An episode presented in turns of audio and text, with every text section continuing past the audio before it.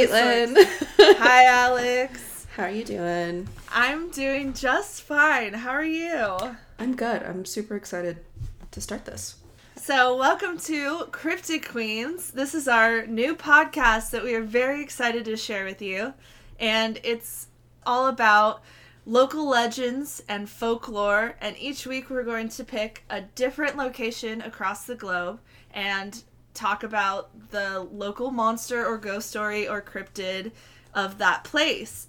Each week, Alex and I will each pick a different local legend from the same area, and we won't tell each other about it until we start recording each week. So it'll be just as much a surprise for us as it is for you. Yeah, it's gonna be genuine as fuck. This week, we're going to talk about the Southwest and specifically Utah. So, Utah is a crazy little place. I used to live there. I lived there for six months. you lived in Moab, right? I did live in Moab. And I was doing an internship there, and I was only doing it three days a week, so I actually had a lot of time to just explore by myself. I did a lot of self exploration during that time. I was pretty lonely, but it actually turned out being really cool. So, when I was living there, I really started to notice that the mythology and folklore in Utah is way more deeply rooted in everyday life than anywhere else that I've been ever. And I can see why though, because the land is absolutely gorgeous and it just feels special, like extra in a way, and not in like the weird hip trendy way of saying extra but just like you know I, I, really don't know how to explain it but i spent a lot of time in those canyons and you can just feel something there Ooh. Um, it's really fascinating and it's one of my favorite places on earth i guess i'll start going into the history history of utah um, which is actually pretty universal in this country meaning you could tell the same story pretty much in any state and it would be true. So basically, just okay. like white people coming in and fucking some shit up. Yeah. yeah. But there is a weird twist that doesn't reflect in other states, which I'll explain right now, and which why it makes the area so unique. So, about 2,000 years ago, the Anasazi, also they called the Ancient Ones, were the first residents in Utah, and they were there for about 1,300 years before a severe drought, I think, kicked him out. Um, so, in early 19th century, which is the 1800s, the main residents of Utah were divided into three main tribes the Ute, the Paiute, which is basically the water Ute, and the Shoshone. And then there was also the Navajo, which was a little more south. So these First Nations were present when the white settlers came and trapped and did a bunch of trading. Um, and they were just like these mountain men that further explored the state, plotting and mapping routes as they went. All that colonizer bullshit. Uh, Mormons came in the mid 1800s to seek religious freedom, and they wanted to go to the place where, quote, no one else wanted to go even with the introduction of Mormonism and other sects of Christianity, Native American folklore and mythology still had a huge impact on the culture of the state and the way people thought about the paranormal of the region. And when I was living in Utah, there's definitely a huge Native American presence, obviously. But honestly, the Mormon presence is just as big, if not bigger. So, anyway, I guess we can kind of go into the stories that we're going to cover this week. That is my cat. Oh, is that your cat? So my cat's name is Carini. Me and Caitlin listen to a lot of Phish, and probably talk about them a lot, but not too much. We will spare you. Do you want to go first, or do you want me to go first? I feel like yours is going to be really, really good, so I'll go first so that we can end with a good one. Sounds good. Does that sound I good? yours is going to be amazing too. So well, thank you. I've literally never recorded podcasts before in my life, so this is a very new experience. So, um, thank you for everyone that's out there listening and hasn't turned us off yet. Let's dig in to some cryptids. So, for this week, I chose the Bear Lake Monster. Ooh. And the Bear Lake Monster is said to haunt the waters of Bear Lake, obviously. Yeah, so it's right on the Utah Idaho border. So the lake actually, half of it lives in Utah and half it lives in Idaho. And this monster has appeared on both sides of the lake. So it is not confined to one state or another. Um, Doesn't believe in and borders. no, it doesn't. Just as none of us should. Yes. Okay, so the myth originally grew from articles written in the 19th century by this guy named Joseph C. Rich, and he was a Mormon colonizer in the area. And he reported several secondhand accounts of sightings of the Bear Lake monster over the course of his um, very storied um, publishing career as a newspaper editor. So, just a little bit of history about the area. So, Bear Lake is a natural freshwater lake on the Idaho Utah border. It's about 109 square miles in size, and the lake has been called the Caribbean of the Rockies for its unique turquoise blue color, which is due to the refraction of calcium carbonate, aka limestone deposits, suspended in the lake. So basically, the properties of the water have led to the evolution of several unique species of fauna and flora that only occur within the lake because of the strange like balance of minerals and limestone. That's super cool. Yeah, so you know, all the science is there to say that this monster could actually exist, which is why I was so interested to learn more about it. Um, so, on September 18th, 1907, which happens to be my birthday, I mean, I wasn't alive in 1907, but in on September 18th, this guy, T.R. Mooney, and his buddy Fred Horn wrote into the local paper that um, that our guy Joseph C. Rich was the editor for, and they said, "The sight I'll never forget. It seemed to be all head, two large eyes, as large as the front of a wagon wheel, nose and mouth like a great large fish." And its arms seemed to come out on either side of its head where the ears naturally would be. So, like this. So it's all head. I'm picturing like that one um Pokemon Gyarados that had those like funky ear things. I know exactly. That's what about. I'm picturing.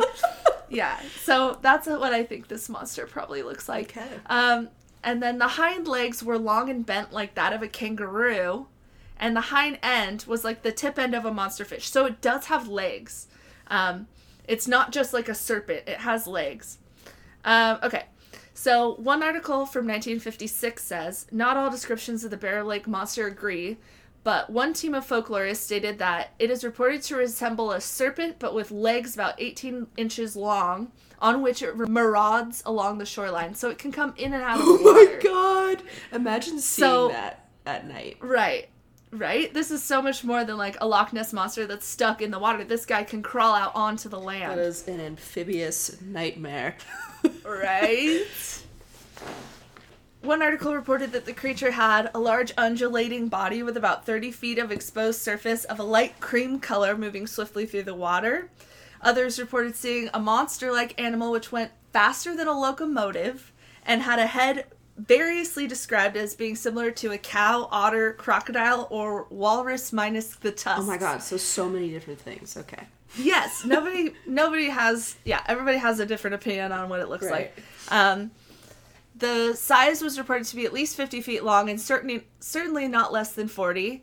And some sightings even spoke of a second member of the species and smaller baby monsters as well. Oh, how cute. Okay. So this isn't just a lonely Nessie. This is a family of cryptids in this lake that is turquoise. So, so you said that it's 50 feet long. yes, and faster than a fucking train. That's ridiculous. I don't want to meet him. I don't, want to know him. ki- Just, kind of want to peep at him. Yes. okay, so here's a little bit more history of the Bear Lake Valley area.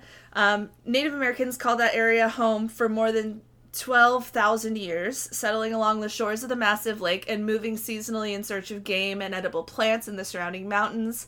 Tribes included the Shoshone, Ute, UTE, and Bannock. And they hunted and fished in the valley and camped along the lake shore. Eventually, they began trading with other tribes and with the mountain men who began frequently visiting Bear Lake in the 1800s. Um, those who worked for the Northwest Fur Company first came to what they called Black Bear Lake in 1818. About a decade later, the southern end of the lake, with shady cottonwoods and freshwater springs, became the site of the famed Bear Lake Rendezvous, um, which happened during the summer of 1827 and 1828, where thousands of hardy, buckskin clad men, including notable figures like Jedediah Smith and William Ashley, joined with Native Americans for weeks beside the lake at today's Rendezvous Beach. They swapped stories, traded furs and supplies, sipped firewater, and indulged in dancing, singing, horse races, and gambling. That sounds like a Um, good ass time. Right? It was like a party with people that are very different from each other. It sounds a little like a Phish lot. I kind of enjoy the idea. You know, that is a Um, great representation of what America should be. more lot. More More, lot. lot. God. Less hate, more lot. Okay, so after the first Mormons settled in besides the Great Salt Lake in 1847, the newcomers began branching out and exploring the the area, and with thousands of migrants headed west through Bear Lake Valley, none of them stopped and planted roots. So in 1863, Mormon leader Brigham Young sent an initial contingent of Mormon settlers to Bear Lake, where they established a city called Paris. Um, and that was the valley's first community after negotiating a peace treaty with the Shoshone Indian tribe that left the southern part of the valley in their possession. So, the earliest mention of the Bear Lake monster in writing comes from an 1868 article from the Deseret News, which announced that the native peoples of the land have a tradition concerning a strange serpent like creature inhabiting the waters of Bear Lake. Now it seems that this water devil has yet again made an appearance. A number of our white settlers declare they have seen it with their own eyes. This Bear Lake monster, they now call it, is causing a great deal of excitement up here. That was our guy, Joseph C. Rich, and he went on to relate several different sightings of the creature in this article. Um, so Joseph Rich shared a story of Mr. S. M. Johnson, who lived nearby and was traveling along the road within sight of the lake when he saw something in the lake, which he thought was a drowned person. So he got off the road and went closer to the beach. Due to high waves, Mr. Johnson thought the object would wash ashore, but it didn't, and eventually, two or three feet of some kind of animal that he had never seen before raised out above the water. Oh my God. He didn't. Yep. He didn't see any part of the body except the neck and head, which had ears or bunches the size of a pint cup. So that's like the Bunches, Gyarados yeah. Pokemon ears. um, those funky looking fan shaped gills or ears or whatever those are supposed to be. Um, the high waves washed over the thing's head, causing it to spout water from its nose or mouth, but didn't move any closer to shore. The observer took this to indicate a huge body which must have ma- maintained contact with the bottom of the lake. Um, Oh my god. and the author said, This is Mr. Johnson's version exactly as he told me. So, that was our first Shit. sighting. Okay.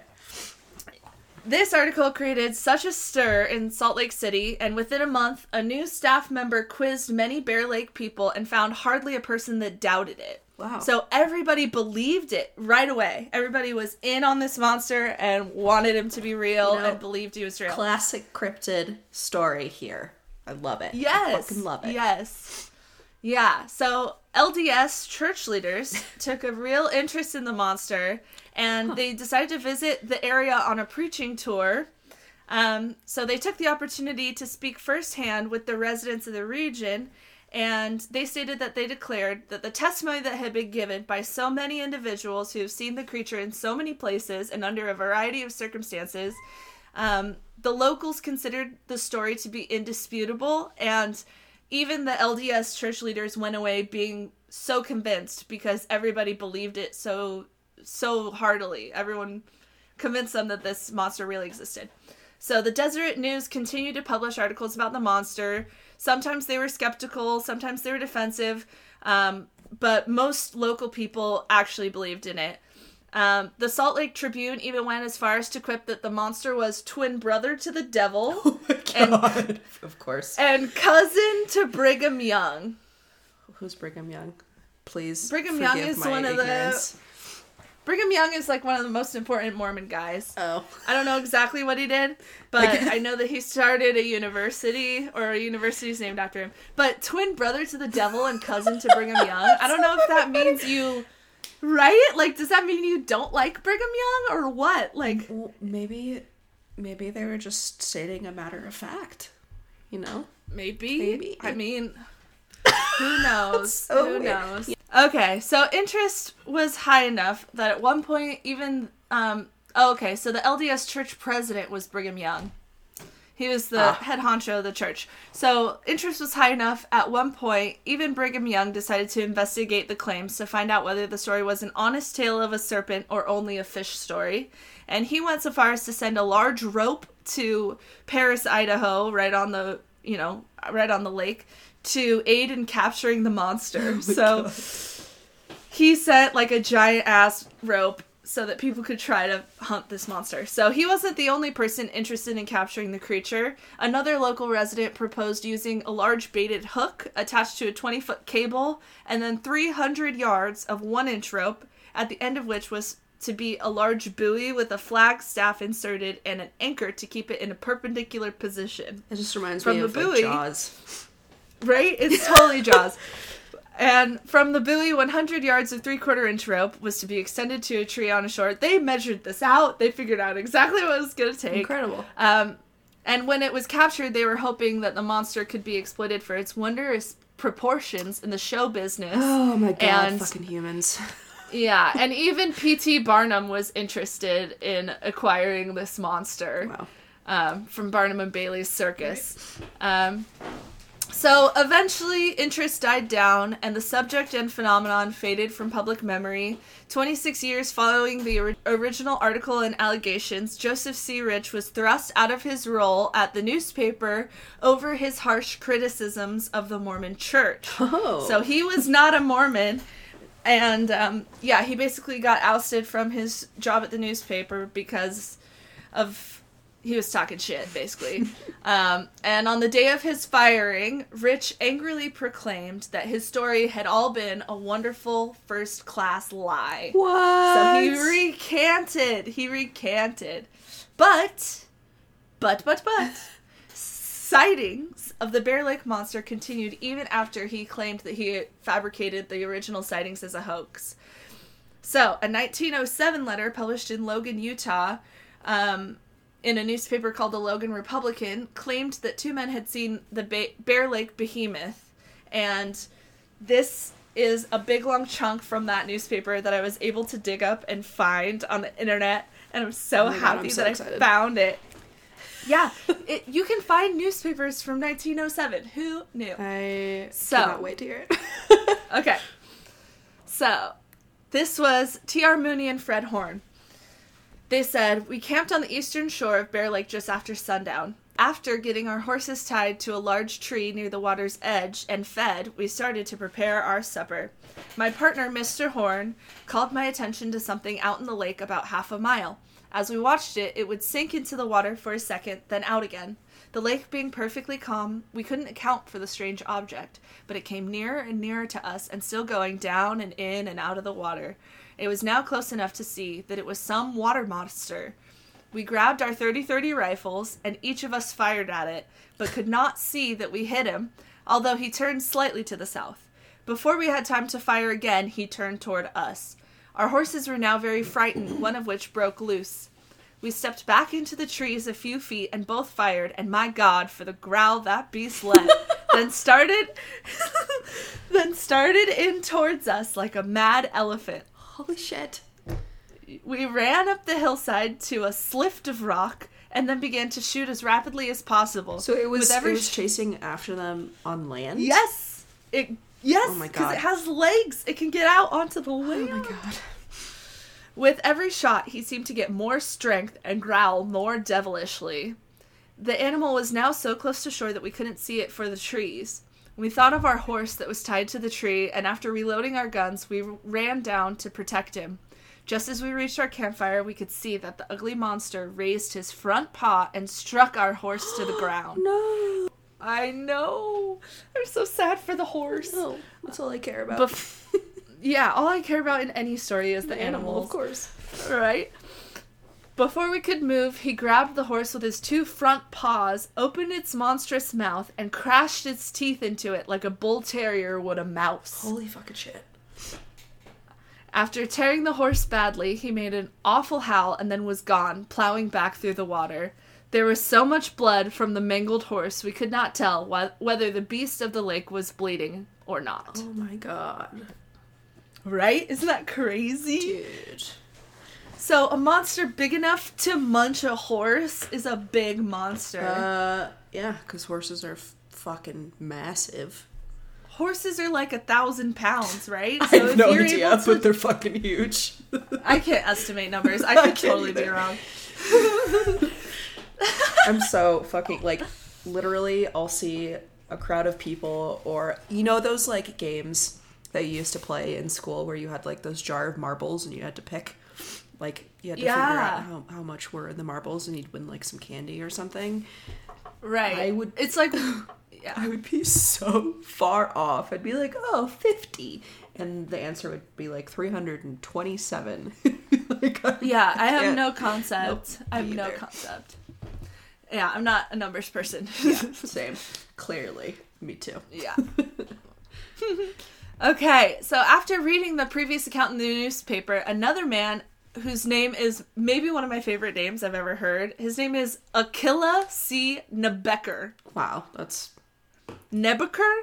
Nebecker? I'm not sure. Um, but Aquila, that's a name you don't hear these days. with with, with Um, a K or a A Oh, U the A? Q U I L L A.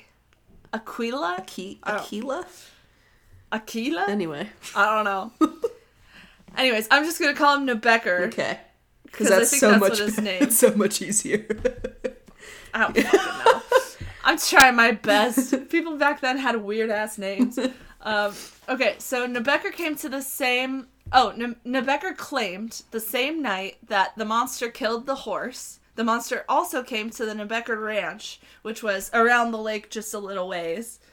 Um, it overturned the pig pen, devoured eight of his sheep and goats, and terribly lacerated two of Nebecker's finest milkers. I'm guessing that's cows. oh, I thought, I Yeah. thought he just had. I thought he just had like people that were designated milkers, but like milkmaids Yeah. that the monster just like two of my finest milkmaids just got eaten by this monster. that would make more sense if they were just cows. Anyways, Yeah, I think it was cows. Um, so the people in the house saw the terrible monster, which was described as easily 50 feet long, 15 feet high, and covered with scales like armor plate. what? This time they said he had countless arms and legs. Um, Like a centipede? Maybe, maybe. Um, when it came closer to the house, its eyes took on a greenish hue and showed a ghastly, ghoulish appearance, and its tail switched back and forth so fast it caused the air to swirl around like a cyclone. What? Um, yeah, so he's got wind powers too. Um, He's the avatar. Okay, I see. he's the avatar. we already know he's good at water, so now he's good at air too. Yep.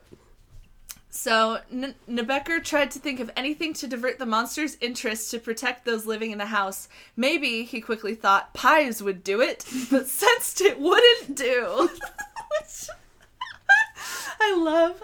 He's like, maybe if I feed him a pie, he'll like us. you know, which I mean, maybe that monster just was fucking hungry so for some sweets, man.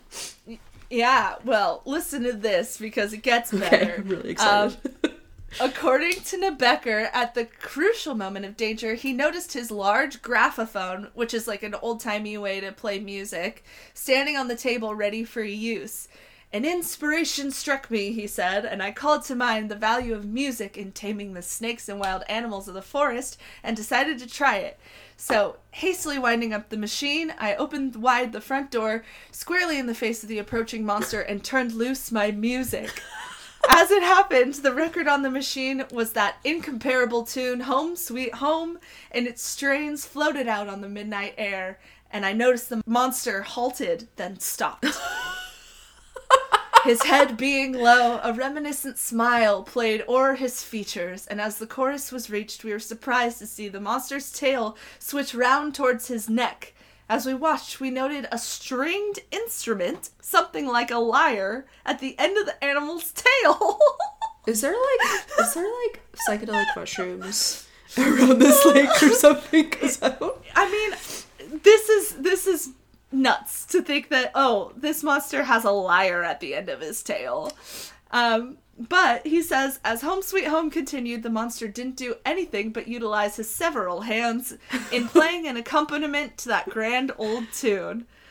Ah, but it was sweet, and as the band played on, we really fell in love with the Bear Lake monster. As I moved to his side, the monster seemed to welcome me as a friend. and before Home Sweet Home was ended, the animal's head rested on my shoulder, and we were mingling out tears together. So minutes before this, he chomped on a horse, right? And his best milkers. Yep. but now they're buddies and crying to music together. Beautiful. Which I completely understand. Yeah. There have been some people that I have not enjoyed being next to for an entire concert, but then some song plays, they play Ripple, and then all of a sudden we're best friends hugging and crying together. It happens, man. I get it. I get it. I feel like that, that person was me at one point. No, I always liked you. I Oh. always liked you. Oh. all was going splendidly, and I had definitely decided to adopt the animal and make him a member of my family. Oh my but god, just this, here, this keeps going. I know it's almost done. I promise. but you're fine. You're fine. But just here, sorrow, deep and tearful sorrow, shook the frame of my newly made friend, and he began to weep. Oh Great God. streams of tears poured from his eyes, and finally they flowed so copiously that the monster floated away in them. What the fuck, dude? He literally cried himself a river. and floated away on it. Just like the Backstreet Boys song. Yep. Was that Backstreet Boys or was it NSYNC? Cry me a river. I forget, but it's one of those. One of those. I know it was Justin Timberlake, but who fucking I, all the boy bands Yeah. are the same. They are. They are the same, and I love them all. um, so after this experience, Mr. Nebecker requested that the newspaper stop calling him a monster any longer. And he's quoted as saying, He is no longer a monster, for he is wondrously human. Which I thought is so cute. That's adorable. So later on, a four year old claimed to see it in 1937. A Boy Scout leader spoke of seeing it in 1946. Um, over time, the monster has become a beloved part of local folklore, partly due to sporadic sightings and partly in jest. For years, um, a Bear Lake monster boat, it was like a tourist boat shaped to look like a green lake monster, offered 55 minute scenic cruises of Bear Lake with folklore storytelling. So they leaned in. That sounds fucking amazing. I know, we should go Oh do my it. god. Um, and then in Garden City, Utah, in 1996, there was a competition organized to have local school children named the Leviathan, and judges decided on the name Isabella, which had been Oh. submitted by an eight-year-old girl. That's so cute. okay. Yes, I love it. Get the kids involved in cryptids early. Yeah, Raise them that's- right. That's incredible. That's incredible. That reminds me of like um, the Neverending Story. Uh, what, what is that dog dragon called? Falkor. Oh, that's Aw. fantastic. Well, Yes. you know, the Bear Lake monster doesn't sound too bad. No. And so I have one final sighting Okay. um, that was reported in June 2002 when Bear Lake business owner Brian Hershey claimed to have seen the monster. An article from the Star Tribune states that it happened as Brian insists one night, June 2002, as he was anchoring his large pontoon boat, shaped like a sea monster, after days of ferrying tourists around the lake. After throwing the anchor, he saw these two humps in the water about a hundred yards from the boat. At first, he thought they might be lost water skis, but they disappeared. Then his boat lifted up. I started to get scared, he said. The next thing I know, a serpent like creature shot out of the water. He said it had really dark, slimy green skin and deep beat, beet red eyes. It went back under the water and made a sound like a roaring bull before taking off. What? Yup. Hershey said that he debated whether to tell anyone about his experience, fearing they would think I was crazy or on the lake too much. But after a year, he decided to break his silence, so he didn't talk about it until the next year. To scoffers who claim this is nothing more than a publicity stunt to boost tourist trade, he replied, Once you've seen the monster, you really don't care what other people say. A Which I- fucking men, brother. yeah. That's great. I really agree with that sentiment. Yes. I really. He's Once you've seen a monster, you really don't Yep. give two flying fucks Yep. what anybody else cares. yep, he's one of us for say. sure. He's one of us. okay, well that was fantastic. Thank Now you. I wanna so do- that's the Bear Lake Monster. Now I really want to do one of those like folklore boat ferry trips. That sounds really cool, actually. right. Doesn't that sound like such a party? Yeah, that sounds great. Um, only if we bring mimosas. oh yes, we could do that. Oh, yes. Um, so, um, I really love that because um, it almost has like a Frankenstein type of feel to it where everyone's afraid of this monster. And then all you gotta do is like play it some music or show it some Yeah. love or treat it like a human being. And then he's like, oh, Yeah, cool like, actually. Totally. Let's cuddle and listen to some tunes. I'm in. but just like give me a couple of your finest milkers. That's all I ask. This week for Utah, I chose this place called Skinwalker Ranch. For with the research that I've done, it is well known in the cryptid paranormal world, but when I wasn't in that world, I had no idea about it. So hopefully we can talk about this for the first time with a lot of people that are listening to this. This place is called Skinwalker Ranch. I am going to call it Sherman Ranch out of respect for um, the Native American people that live in that area. You're really not even supposed to mention the word skinwalker, which I'll get into in a little bit. I'll give you a little bit of background. So, Sherman Ranch is a property located on around 500 acres southeast of Ballard, Utah. And it's pretty much in the northeast corner of Utah, kind of on the border of Colorado, slightly. Basically, Sherman Ranch is considered, according to the Navajo and the Ute people, um, it's considered the it's in the path of the Skinwalker.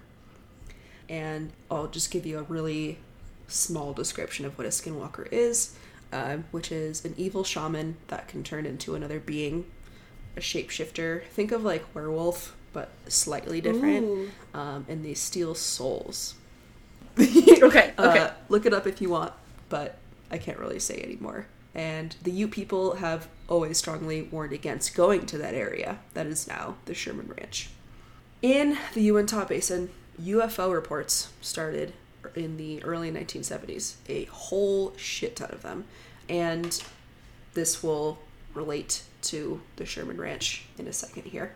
George Knapp, who is a investigative reporter who took interest in this ranch, started writing articles about the sightings in the mid 90s. Colm Kelleher, who was a co author with George Knapp, who sub- subsequently um, authored a book in which they described the ranch being acquired by the National Institute of Discovery Science. There's going to be a lot of a lot of uh, acronyms here, so I'm just going to Okay. call this NIDS. When NIDS bought this ranch, they wanted to study anecdotal sightings of UFOs, but also Bigfoot like creatures, crop circles, glowing orbs, and poltergeist activity reported Oh. by its former owners. Oh, Yeah, fuck yeah. according to Wiki. So, so this is just a weird it's ass it's place. literally just a hodgepodge of everything paranormal and extraterrestrial you could think of. It is so fucking awesome. it is the most studied paranormal hotspot in the history of the world. Yeah. what? Cryptid sightings, basically, if it's been talked about, and if it's been seen anywhere in the world, it's been seen there. Everyone in the Uinta Basin, the whole community, has had some type of experience with unexplained phenomena in the sky and in and around their homes. So let me back up. A lot of this information that I'm getting is from this documentary that is on Hulu called Hunt for the Skinwalker. And this documentary is has the same name of the book by Colm and George Knapp, who was the investigative reporter that was basically there during all of the studies that NIDS was doing in the 90s. Wow. Um, so this is like extremely multifaceted. There's a lot of layers here. so I'll try to do my best to explain it all. So everyone in the Uinta Basin has had some type of experience, and the instances were palpable but fleeting. Um, so that is a phrase that I heard a lot in that documentary. Credibility was always in question. So from the moment the family moved in, the Shermans, they felt like they were being watched. They experienced a lot of poltergeist activity in their house, including tools and utensils would disappear, unpacked groceries would be put back into their bags.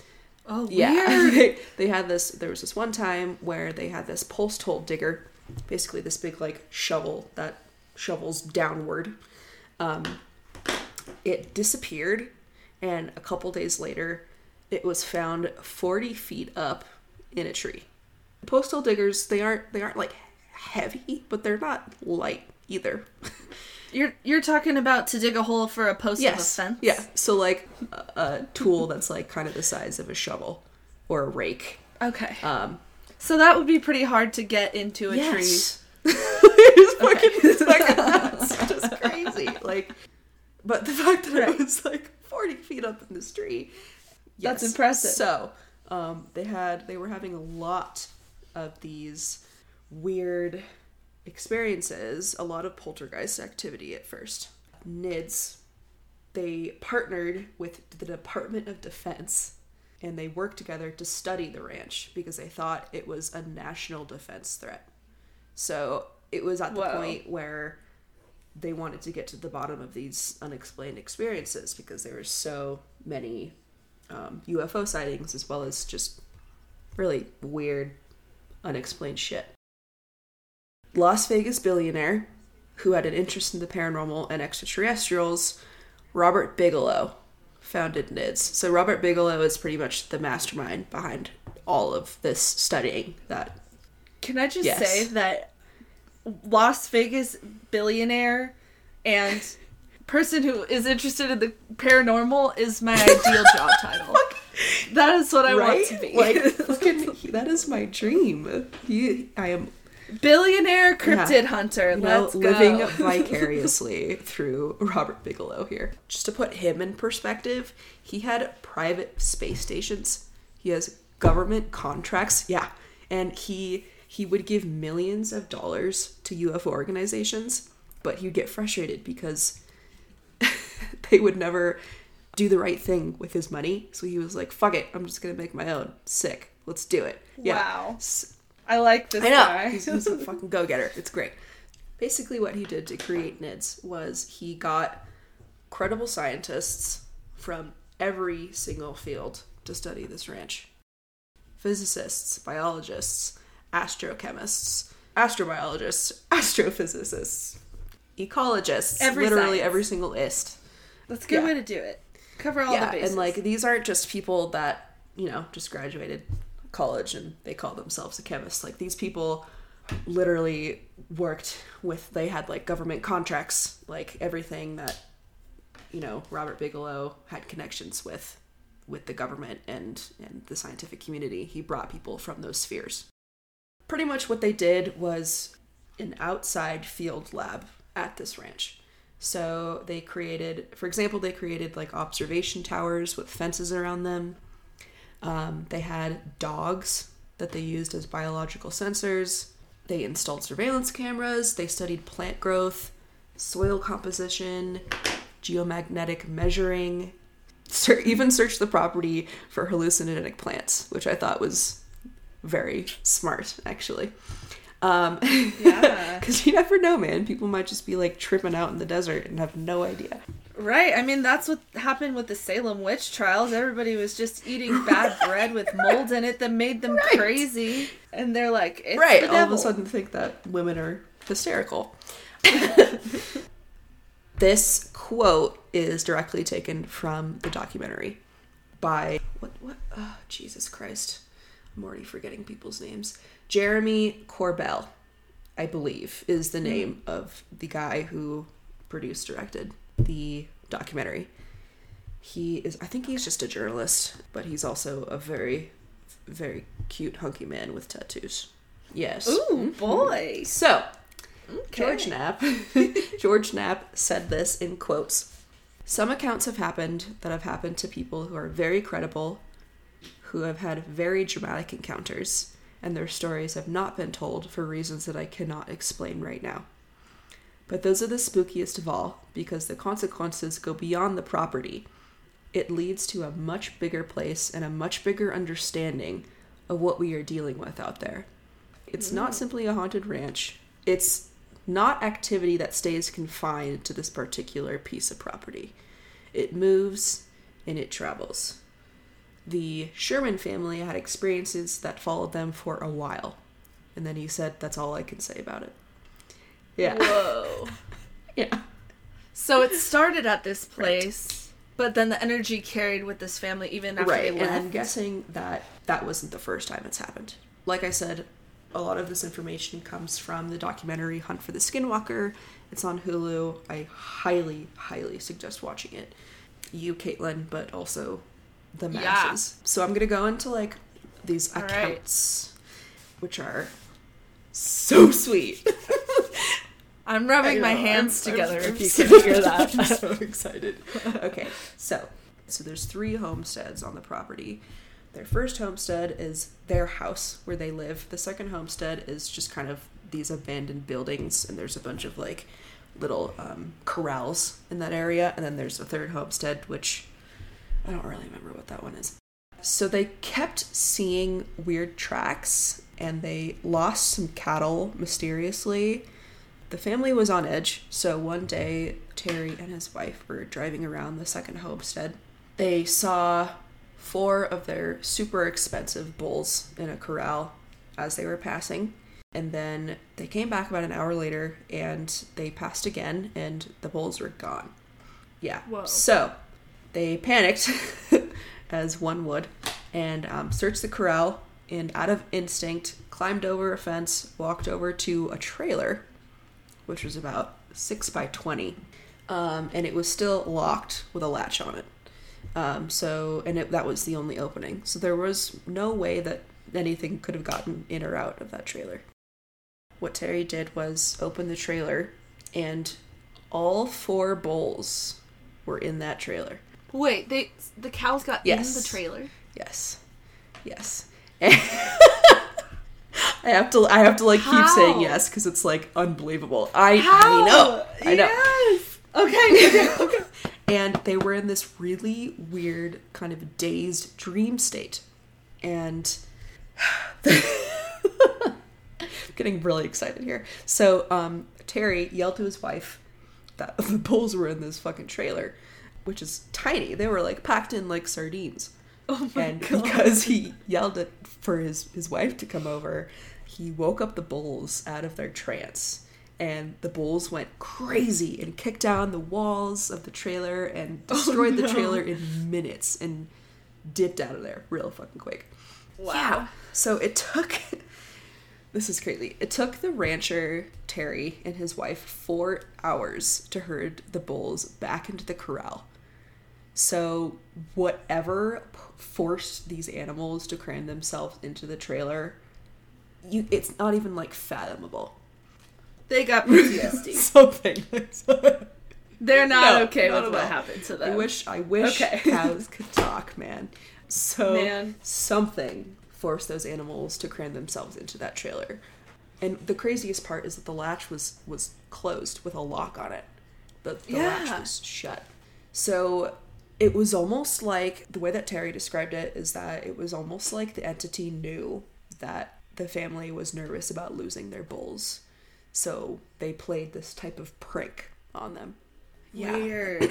So, oh, what's also really crazy is that there was a strong magnetic field around the corral afterward when investigators came in and researched the area. Yeah, and they still have no idea how the fuck that happened at all. They never No, figured it out. And there was nobody else there that could have like brought them in there and closed way. the latch. And and again, like it, it took them four hours to herd the bulls back into the corral. E- Even getting them into that trailer in general would be just you can't do it. it's crazy. Right. So that is the first account, and there's literally countless of them. So, but I just picked the ones that I loved the most. Another one, kind of a short one, is cow mutilations, which is what I what I know, which is what I mentioned earlier. So, kind of some background: there was always an uptick in activity if the ground was disturbed in some way. So, if they were like, for example, digging post holes Now Right. we know what that is. um, or uh, you know doing any type of construction just to the ground in general terry and i think another investigator were on this ridge when they were looking out onto a pasture and all of a sudden they saw this mother cow in crazy distress so they run over there and they see this warning here because it's it's fucked up. They found this calf that was completely mutilated, and I'll kind of go into. I'll go. Oh man. I'll go into uh, descriptions here. Um, yeah. Oh gosh, I don't like this part. So, so when they found this calf, it was lying with all four limbs spread out. All the muscle was gone. The legs were still intact, but the ear of the cow was sliced off. Like, and it looked like it was sliced off surgically.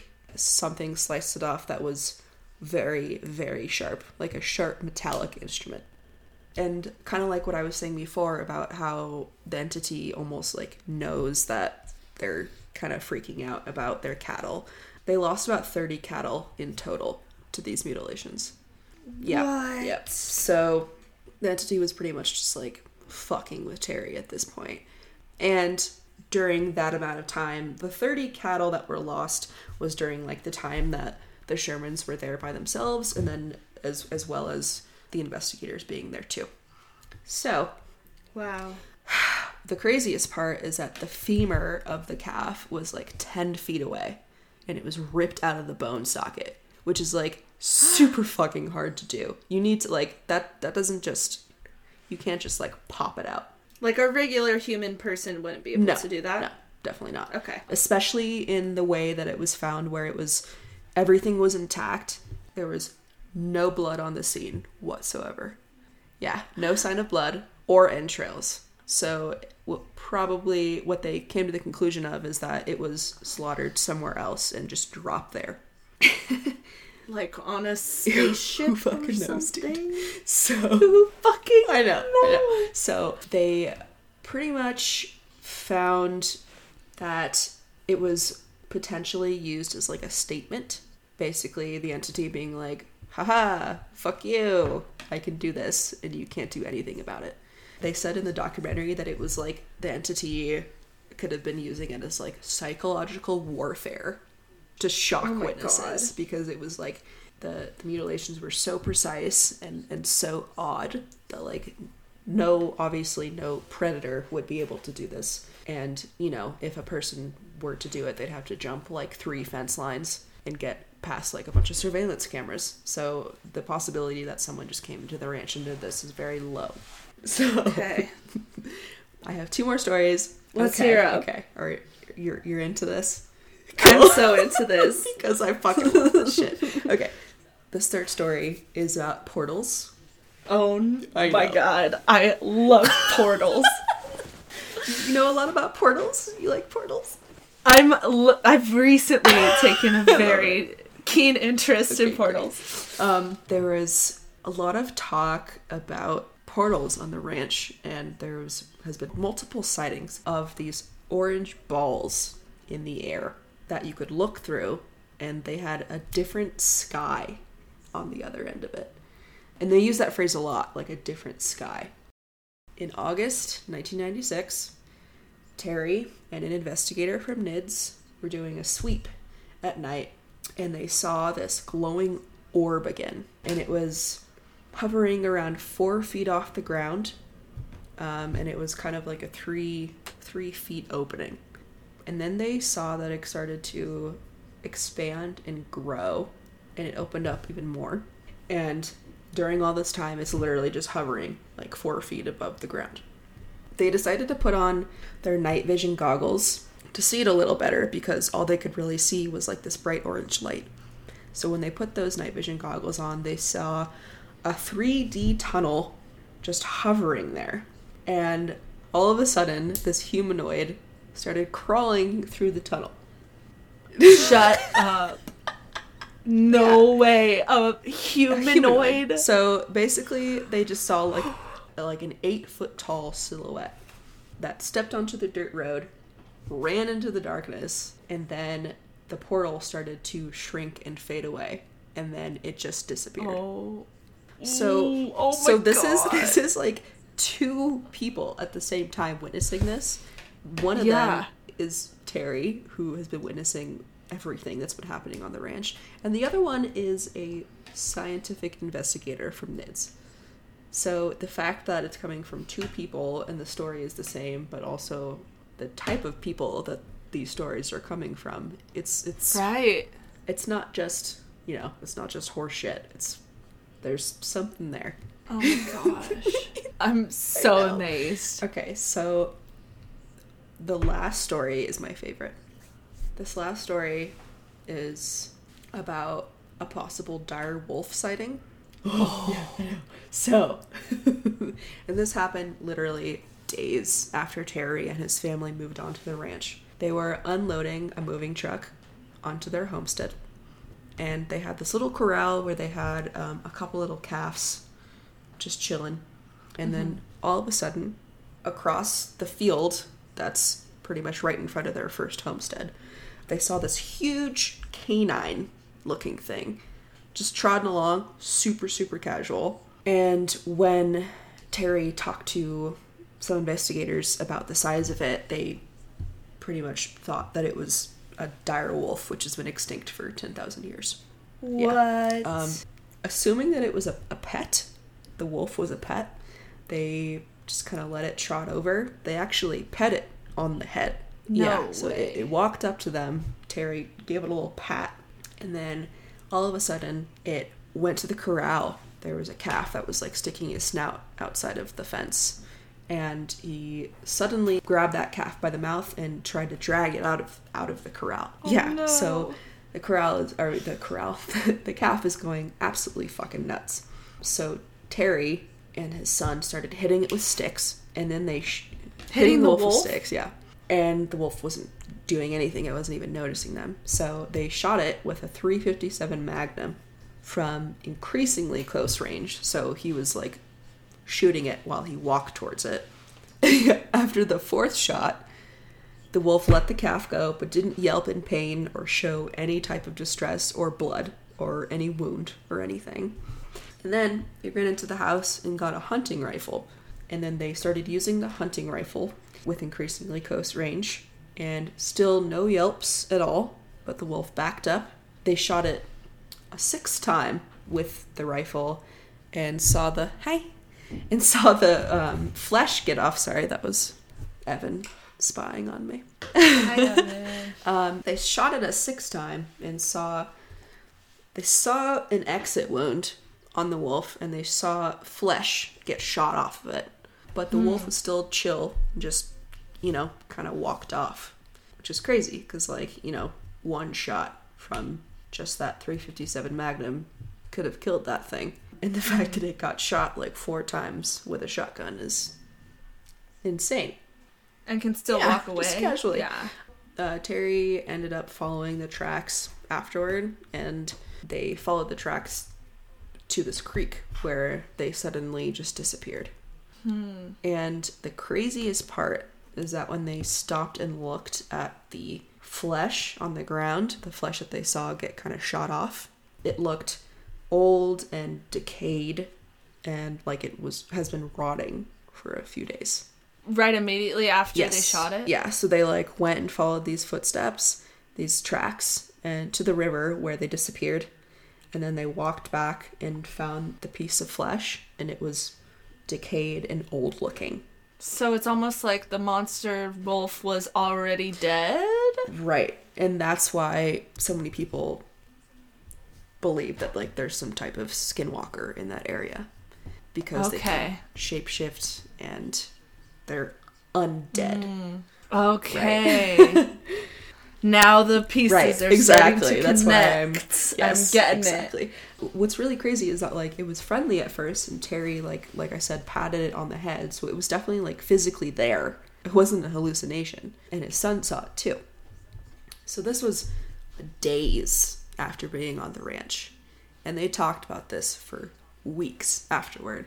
And the wife actually saw she saw another wolf that was around that size at like the entrance gate accompanied by two black dogs that had like oversized heads. There's there's some like really crazy unexplained shit going on. A little bit more information to why this ranch is so mind-boggling is that nothing happened twice except for the UFO sightings. So it's like the phenomena wanted the researchers to not find a pattern and to stay hmm. confused with what was happening at the ranch. Eventually, Bigelow sold the ranch to a new owner who has kept his identity secret up until recently because he wanted to protect his integrity and keep distractions to a minimum. He doesn't want people to know his involvement in this effort because he has an quote unquote empire that he has created publicly. So they Okay. I know. So they talk about that in the documentary a little bit and they actually interview him and at this point no one knew his identity. No one knew who the owner of the of the ranch was. The new one. I think and I think it was like actually the beginning of this year in 2020 or 2019 the person who owns the ranch came forward. His name is Brandon Fugal and he's one of the most prominent businessmen and real estate developers in the Intermountain West. Um, so he's basically like this really big real estate dude that has created an empire in Utah. Mm-hmm. He said that after this purchase, all roads leading to the ranch have been blocked. The perimeter was secured and guarded by cameras and barbed wire and surrounded by signs that aim to prevent people from even approaching the ranch. So he created a lot of new security, and nothing has been released since those Bigelow tapes, those George Knapp tapes. So I did forget to mention that George Knapp, during these investigations in the 1990s, he videotaped everything, which mm. you can see in the documentary. That's why I highly suggest everyone watch it because there's all of these stories that I told are from the documentary and are told either by Colm or George Knapp. There is this one theory that all of the cryptids and weird events that people see around the world come from these hotspots, including this ranch. Yeah. So it involves mostly portals. So so cool. So poltergeists, Bigfoot, UFOs, it's almost like all of them are connected and come from this one type of place or this one place. Aw, that's kind of nice. The thought of them all being like I buds. It's kind of cute. Just like imagine an alien hanging out with Bigfoot. Oh, I'm picturing like Bigfoot sitting at a bar with Mothman and like I love it. just doing shots of Fireball and talking about their yeah, I love lives. it. You Like, know? who'd, you, who'd you scare today, man? that is something that I could think about, I could talk about for hours. Just that theory alone, it's so fucking cool. There was this NID scientist who said that the ranch became a testing ground to apply the sci- scientific method. Excuse me. Obviously, the scientific method is, you know, create the hypothesis, test it, and figure out if your hypothesis is true. It's kind of the butchered mm-hmm. explanation, and they Right, couldn't right. do it. It isn't flexible to apply to something that doesn't repeat. So they tried to test using the scientific method, and they couldn't do it. Because how can you create a hypothesis if you have no patterns to work on right off of? because if there's if there's no patterns then they can't create an idea of what's going to happen next if that thing happens again Right. because it never did everything was always very new and very different so Okay. bigelow said at the very end of the documentary it becomes obvious that we weren't the ones in control we were Hmm. along for the ride Fuck. that is terrifying. it's so cool wow. it's Thank you for sharing this with You're me. welcome. I do have one Yes. question. So, why are you not supposed to talk about the yes. skinwalkers? so it, the word itself is supposed to be cursed So if you say it, will it like attract them Exactly. to you? Exactly. So Oh. that's why I decided not to use it and kind of want to respect the First Nations wishes with Right. that. I really tried to talk about these things in a way where I'm not crossing any boundaries or stepping on anyone's toes. Right. Okay. So Voldemort rules apply. exactly. exactly. It's definitely something that has been studied really, really heavily, and there's so much information out there about skinwalkers. But really, what this story was about was kind of the scientific exploration of this piece of land, and the skinwalker Right. aspect is kind of just like the background. But do they think that the Skinwalkers caused most of these phenomena to happen? Um, in the documentary, they pretty much say that skinwalker is almost like an umbrella term as well. So it could be like any type of being that you see that's unexplained. Um, and I think that's was kind of the explanation in like Navajo and Ute lore. But I think I'm pretty sure that they just used the term Skinwalker Ranch because honestly it was probably just catchy. And it's it's what's ridiculous is that the new owner actually copyrighted that phrase, that name. It's like, come on, dude, that's not even your word. like fuck off. Yeah. So Yeah. yeah. you know, typical white people shit. But Right. that's that is Sherman Ranch. Wow. Great job. Because I have literally made multiple friends watch that documentary with me. Well, now I'm gonna definitely have to Yeah, watch it. have to. It's fantastic. And I'll say it again that documentary is called Hunt for the Skinwalker. It's on Hulu and it's by Jeremy Corbell. Thank you so much. So yeah, I feel like that's that's about it.